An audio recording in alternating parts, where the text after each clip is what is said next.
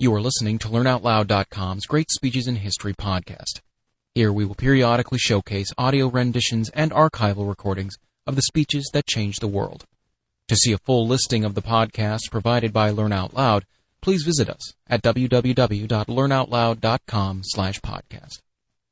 This recording is brought to you by American Rhetoric, offering free recordings of popular and important historical speeches on the web at w w w dot american rhetoric dot com.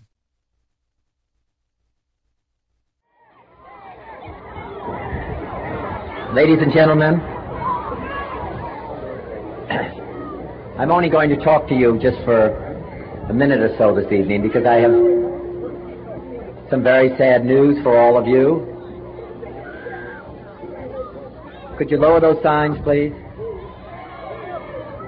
I have some very sad news for all of you, and I think uh, sad news for all of our fellow citizens and people who love peace all over the world, and that is that Martin Luther King was shot and was killed tonight in Memphis, Tennessee.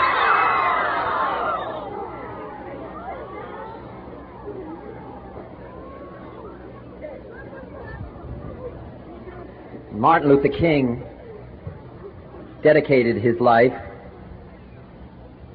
to love and to justice between fellow human beings. He died in the cause of that effort. In this difficult day, in this difficult time for the United States, it's perhaps well to ask what kind of a nation we are and what direction we want to move in. For those of you who are black, considering the evidence evidently is that there were white people who were responsible, you can be filled with bitterness and with hatred and a desire for revenge. We can move in that direction as a country in greater polarization, black people amongst blacks and white amongst whites, filled with hatred toward one another. Or we can make an effort, as Martin Luther King did, to understand and to comprehend and replace that violence, that stain of bloodshed that is spread across our land, with an effort to understand, compassion, and love. For those of you who are black and are tempted to fill with, be filled with hatred and distrust of the injustice of such an act against all white people, I would only say that I can also feel in my own heart the same kind of feeling. I had a member of my family killed, but he was killed by a white man. But we have to make an effort in the United States. We have to make an effort to understand, to get beyond or go beyond these rather difficult times. My favorite poem, I My favorite poet was Aeschylus. He once wrote,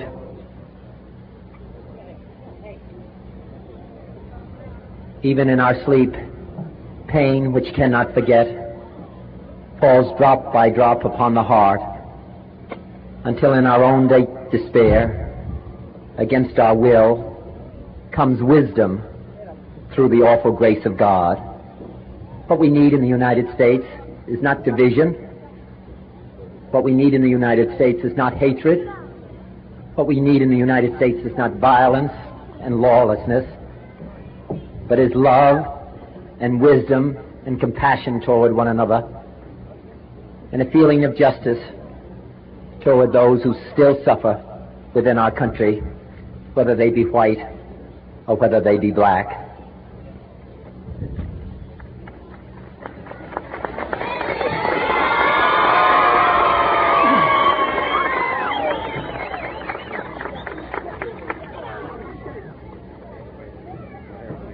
So I ask you tonight to return home, to say a prayer for the family, Martin Luther King, yes, true, but more importantly to say a prayer for our own country, which all of us love, a prayer for understanding and that compassion of which I spoke. We can do well in this country. We will have difficult times. We've had difficult times in the past, but we will, and we will have difficult times in the future. It is not the end of violence. It is not the end of lawlessness, and it's not the end of disorder. But the vast majority of white people and the vast majority of black people in this country want to live together, want to improve the quality of our life, and want justice for all human beings that abide in our land. With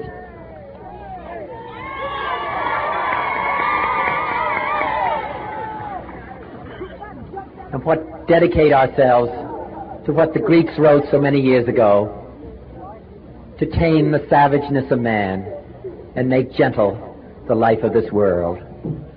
Let us dedicate ourselves to that and say a prayer for our country and for our people. Thank you very much.